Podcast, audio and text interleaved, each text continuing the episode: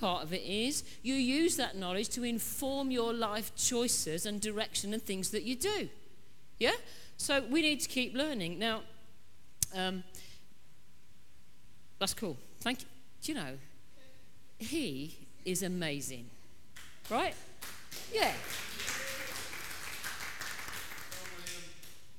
He, he, yeah. He's a fantastic member of the team.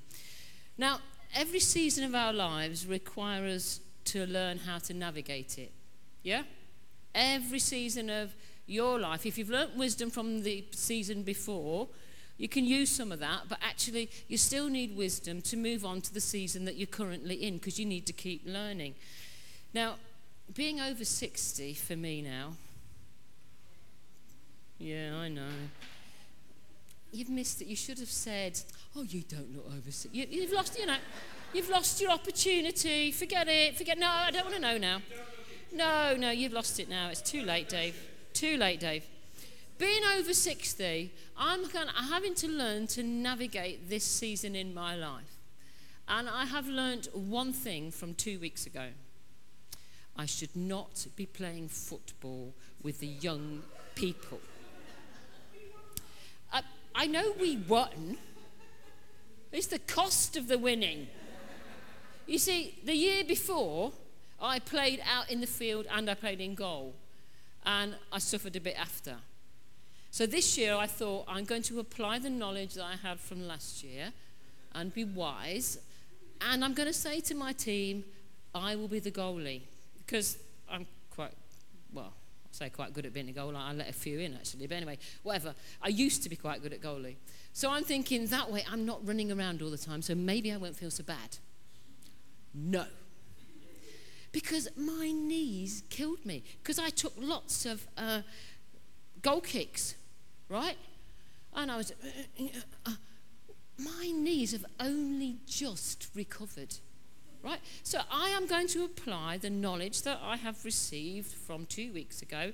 And although Bob says he's going to keep playing because he doesn't like to be a spectator, well, great, mate. But my knowledge of that is going to be next year I am spectating, okay? I'm just, just for the record, just so you know, so other people younger than I can step up to play for the oldies, they called him, which I feel that really that's not right.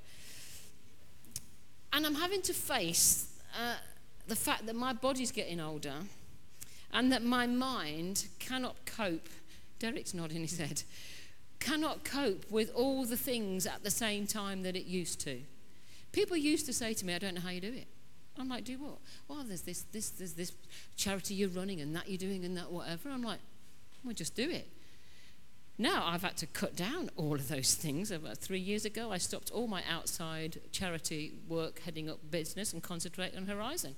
And now when we're in Horizon, I'm thinking, thank goodness, where's this coming? Because you can't, as you get older, you youngsters are like, Right, when you get to my age and it happens to you, you will get to the podcast and you will play this sermon and you will go, I now know what she's talking about. Because I can't cope with the amount of things flying at me without it stressing me out like I used to be able to do. So I have to be wise and have to say, okay, well then what's important? What God's calling me to do and to focus on, and I have to kind of knock those other things on the head so the ability I've got left, I'm putting in the right direction, okay? That's just about getting older. You have to navigate the season that you're in and apply knowledge to make you wise to live properly. Now, I know that I'm getting older and like that. And, I, we, and Dave and I have, have this conversation often. And we say, oh, do you know, I find this a real struggle. Or I can't be bothered. Or I hope somebody else does this because we're really not feeling it. And we've decided that this is a characteristic of getting older. And we've decided to embrace it rather than fight it. And you've probably met very miserable old people who have not decided that. They are denying they're getting older, and of course they can do it, and they might do it badly, or, or and they're just they're just kind of not embracing it. And so we're not being lazy.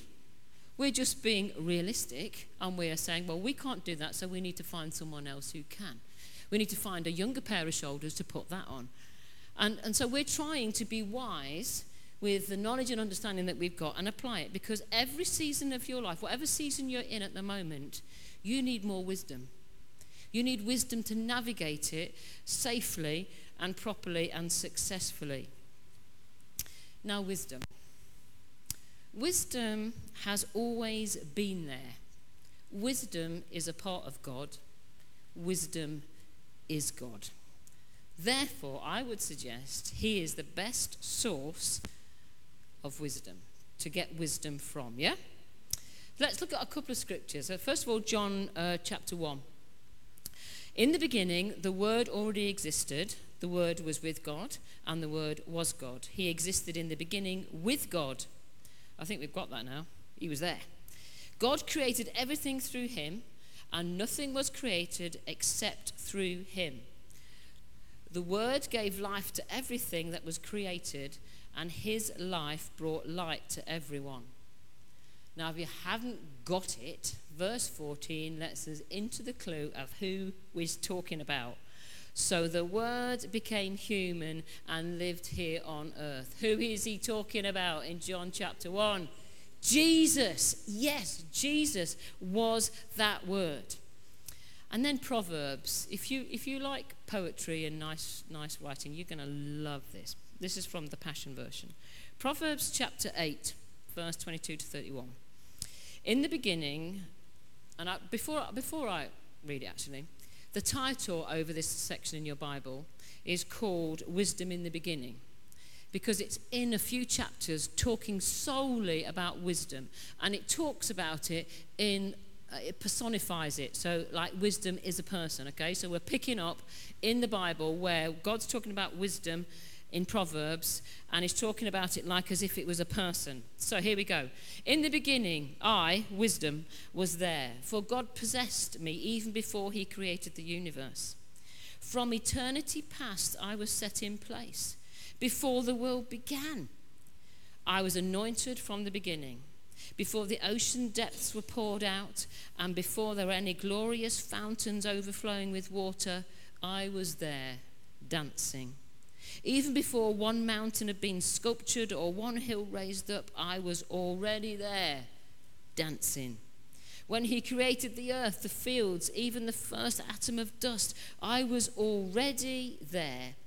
When he hung the tapestry of the heavens and stretched out the horizon on the, uh, of the earth, when the clouds and skies were set in place and the subterranean fountains began to flow strong, I was already there when he set in place the pillars of the earth and spoke the decrees of the seas, commanding the waves so they wouldn't overstep their boundaries. I was there, close to the Creator's side as his master architect, as, as it can be translated, as the master's artist or architect. I was there.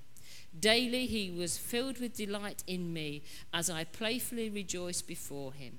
I laughed and played, so happy with what he had made while finding my delight in the children of men. Who can you see in those verses?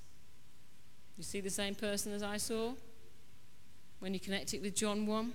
Wisdom, in, in Proverbs, wisdom is personified, described as a person. John 1 tells us that person is Jesus. So if we're talking about gaining knowledge and understanding, wisdom, then he, Jesus, God, is the best source. And I want to leave you five gems of wisdom for our lives. Is that okay? I mean, if we're talking about a whole of life, I could keep you here for a week. But I just picked out five things that I think from my life that I've learned uh, that are a wise thing to do, a bit of wisdom to pass on. So, you ready? Don't know whether they'll be your five, but these are my five. One, close to Jesus. Proverbs 9, verse 10 says, The starting point for acquiring wisdom, do you get that? The starting point for acquiring wisdom is to be consumed with awe as you worship Jehovah God. Wow. So, unless you are focused on worshipping in awe of, putting God first, focused in your mind, up front, central, Lord, God, King, you're not going to get wisdom. That's the starting point for getting wisdom. Learn from the best. And it's about a relationship with Jesus, the Father, and the Holy Spirit. You see, all three of those parts of God have given us guidelines, rules, principles, and commandments to live by. Can anybody tell me any of those? It's in the Bible. Ten Commandments. Did he give us any more? The Lord's Prayer. Ooh. How about the Sermon on the Mount? That was full of stuff of principles and things and whatever. And then the teaching in the New Testament as the Holy Spirit began to move on the disciples and stuff and write stuff down. We have got lots of principles, rules, guidelines, commandments, stuff that came out of Jesus' mouth, commandments that we love one another and we love our, our neighbours and we love our enemies and all that sort of stuff. Right? We've got they, God has given us guidelines and rules and principles and commandments to live by. But this is where people fall down. They are never, ever meant and were never meant to replace a vibrant personal interaction with God. In fact, the Ten Commandments were given to the Old Testament Israelites to help get them in a place where they could have a relationship with God. Right? Not to replace it, but to say, well, if you stop sinning so much, then we can perhaps have a conversation. Or if you stop focusing on all your idols and spoke to me, we perhaps could have a relationship. So, rules and regulations and principles, all of those things are good, but actually they only are there to help point us and keep us so that we can have a personal relationship with God. For example, in my life, I could apply, and I did apply, the principle that I found in the scripture that I should only marry a Christian believer. Right? I could find that in the Bible, in the New Testament. I could tell you that's what I should have done. Those of you who are married to unbelievers because you've become a Christian later or you made a mistake, for goodness sake, don't start taking offense at me. Right? There's other, if you look in your Bible yourself, you will find that there is scripture for you to pray for your other half to be saved. But anyway, we're not, that's another sermon for another day. But let's get back to me. Okay, so I could, I wanted to apply the principle and the scripture commandment about marriage, because I was a believer, I wanted to marry a fellow believer. Right? But that did not help me to find that right believer. Did it? It, be quiet. It, it didn't say to me, right, go to Wallington Christian Centre with your singing group and take the youth weekend there because there's going to be some backslidden idiot that is going to come back to God and eventually, you will kind of go to college, and your best friend will live near that church, and you will go and visit her, and then you'll go back to that church, and you'll meet the said person who's now working in children's work and has really got a heart for God. And it didn't tell me that. I, you know, you'll never find that in this Bible. I could live by the principle and say, okay, well, you look pretty fit, but you're not even a believer, so you're out. And even when I found people that I thought, oh, yeah, quite, quite nice, I'm like, God, you have got to tell me who the person is. Because I've, I can be guided by principles, but there's nowhere near it says, Judith, you will marry Dave Smith. I have to have a personal relationship with God, and He has to guide my life and he led me to marry him, which at times you need to know that. and all you ladies are thinking of my age, thank goodness you did, because that took him, you know, that's one out. I've taken one for the team, girls. I've taken one for the team. But the point I'm making is you could have the principles, but unless you've got a vibrant relationship, personal encounter with God where He's communicating with you, the finer details of how to work out your life you won't be able to find them written in that book. The principles are there, but he's always pointing us to have a relationship with God. And another thing, yes, I can put into practice the biblical principle of giving at least 10% of what I earn back to God in the horizon offering. But it takes a relationship with the Holy Spirit to tell me when I need to give on top of that to people in need that I didn't even know were in need. Have you ever had that happen to you? Where people have just come and given you stuff. The first couple of years when Horizon started, we weren't drawing a salary, and you know it was a life of faith. And you used to get kind of um, Sainsbury's vouchers through the door, or there's an envelope in the offering just at the right time when we needed that money. See, those people hadn't read their Bible that morning and said, Thou shalt give Sainsbury's vouchers to Dave and Julie Smith who live at 202 Stafford Road. And, oh, by the way, it's got to be 50 quid. You don't find that in there. But people had a relationship with God and they were talking to the Holy Spirit, and the Holy Spirit go, Go do that. Put that in the offering. And if that's not happened to you, as in you've received it, you're probably not enough need. Um, but if you haven't had that talk, God talking to you to go and do something, it, it doesn't have to be money.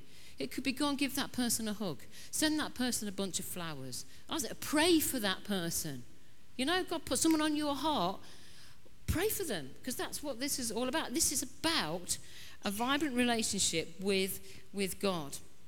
You see, wisdom from the pages of the book is good, but it must be matched with a personal, close relationship with the living Christ every day in order for it to be the real deal.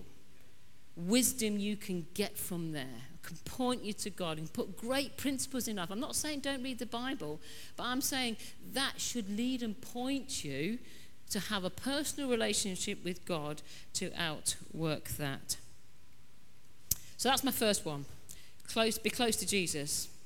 The second bit of wisdom I would like to pass on face up, don't try to cover up. Okay? When, and I use the word when uh, deliberately, when you make a mistake, when you fall, when you fail, don't try to hide it. It doesn't work. Learn from our two not so wise guys that we read in Genesis at the beginning. After they disobeyed God's only instruction not to eat the tree of knowledge of good and evil, this is what they did. Genesis 3, verse 8. Towards evening, they heard the Lord God walking about in the garden. So they hid themselves amongst the trees. Duh!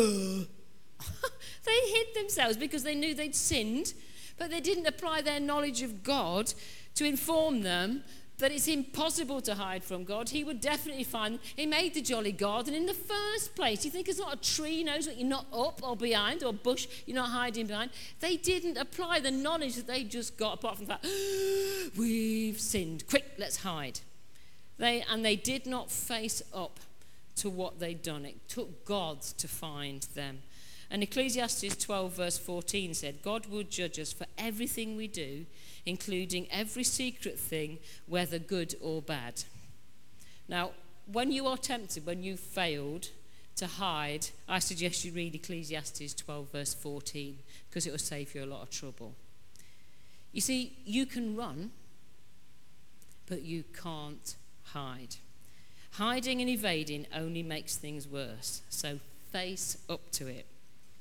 Notice that when Adam and Eve sin and guilt had come into their lives, they tried to run away from God. Sin, when you let guilt come in and you're not going to face it, always, always, always tries to make you run away from the very person you should be running to, which is God. Oh, but Judith, you know, if I've done wrong and He's holy, then really I should stay out of his presence because I, I should run in the opposite direction. No, no, no, no, no. Because you know what? There's no need to fear making mistakes. And I quoted this com- up and coming verse to, I, I'll lose count of how many Christians I've quoted this to. 1 John 1, verse 9, from the Passion Version actually. If we freely admit our sins, so you've got to qualify there, right? If we freely admit our sins, when his light uncovers them, or we fess up to him first, he will be faithful to forgive us every time. Say, every time. Oh, say a bit more enthusiastic than that. Every time. Your life depends on it, guys. He's going to forgive you every time. God is just to forgive us our sins because of Christ, and He will continue to cleanse us from all unrighteousness. There is no reason on earth, hell, or heaven why you should be frightened to go to God with your mistakes or failures, because He has already made the provision for that in Christ Jesus' sacrifice on the cross. And you will save yourself a lot of pain, a lot of aggro, a lot of God corralling you into a situation in a tight corner where you do actually face Him. Save you a lot of that if you just, as soon as you've made a mistake, come to God and get it sorted out.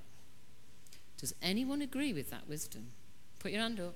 From bitter experience, yeah? Yeah. Thirdly, learn from your mistakes. Jesus said to the woman caught in the act of adultery, recorded in John 8, Neither I, do I condemn you. He's the only person that could have. Then he said this sentence Go and sin no more. I forgive you what you've just done, but from this point on, live in that forgiveness, change your lifestyle, don't make that mistake again. And Proverbs 26, verse 11 Fools are famous for repeating their errors, like dogs are known to return to their vomit. Has anyone ever seen that? Where a dog has puked up and then re eaten it? Oh, it's vile, it's disgusting. You want to get out of it and say, just do stupid thing, you just. But it, yeah, re- recycling on a whole new level. Man, it's disgusting. But God has taken that and, you know, only fools go back to the same mistake and repeat it again. And he's not being nasty when he calls you fools because a fool is being foolish is the opposite to being wise. So wise people don't go back to the same thing and making the same mistakes. Now I know you're going to say to me, yeah, but you know, there are addictions and then whatever. Well, we'll come on to that in my next point. So the thing is, learn from your mistakes. Don't return to your vomit and eat it up. That's disgusting. Right, fourth, accountability. Don't do life alone. This is a good bit of wisdom. James chapter 5 verse 16 says, "Confess and acknowledge how you have offended one another, and then pray for one another to be instantly healed or restored. For tremendous power is released through the passionate, heartfelt prayer of a godly believer." Now, some translations say, confess your sins one to another, right? And I would suggest that you find someone or someones you respect and trust in the faith and share your life of faith with them. The struggles, but also the victories. Seek out wisdom and help from others when things come up that against you and where you keep failing. You see, you might have something that you keep that same mistake, you keep repeating it, and you go back to God and you say, 1 John 1 9 time, sorry, I've done it again. And God says, That's okay, I forgive you, you've confessed your sins, that's it, cleanse you from all unrighteousness. Go on, off you go. And then you come back and you do it again. You go, Oh, it's me again. But you're sick of seeing me, aren't you, on this particular subject? And sometimes you need to say, well, hang on a minute. I keep returning to the dog's vomit. Okay, I keep re- repeating my mistakes. I need to go and get some wisdom on this. I need to get some help. I need to get some support. I need to get some accountability. So that's when you choose someone that you know can give you a bit of wisdom and a bit of advice, who will then make you accountable for stuff. So you can say, look, okay, well, uh, maybe we ought to change, uh, change this or change your thinking on that. And and they can perhaps give you a bit of insight. And you get a bit of support as you come to that problem again. And I tell you what, when you're accountable to someone, you're about to make the same mistake again, you think, oh no, I've not only got to do a 1 John 1 9, but I've also got to go back to so and so and tell them I've done it again. It just gives you a little extra, like, huh, what am I doing? So if you're stuck in something, try that. But please, let me remind you of point one be close to Jesus. Whenever you mess up, don't speak to about others about it first. Talk to God first, because even accountability partner or someone's walking you in the faith doesn't replace the one to one relationship. Go speak to him first. And I've told you countless times if you come to me, the first question I'll ask you is, What did God say when you spoke to him? Oh, I haven't spoken to him yet. Well, come back to me when you have then. Because he's probably got a lot of better to say about it than I have. So, accountability, don't do life alone. And finally, my fifth bit of wisdom to pass on is give God your best, put him first. Romans chapter 12, verse 1. And so, dear brothers and sisters, I plead with you to give your bodies to God. Let them be living and a holy sacrifice, the kind he will accept. When you think of what he has done for you, is that too much to ask? God gave his very best for you, and he expects nothing less in return. Do we give God our best of our time, our energy, our talent, our life. Please don't be tempted to give him the leftovers, the spare time, or the things or the money, the things remaining after we've done what we want to do.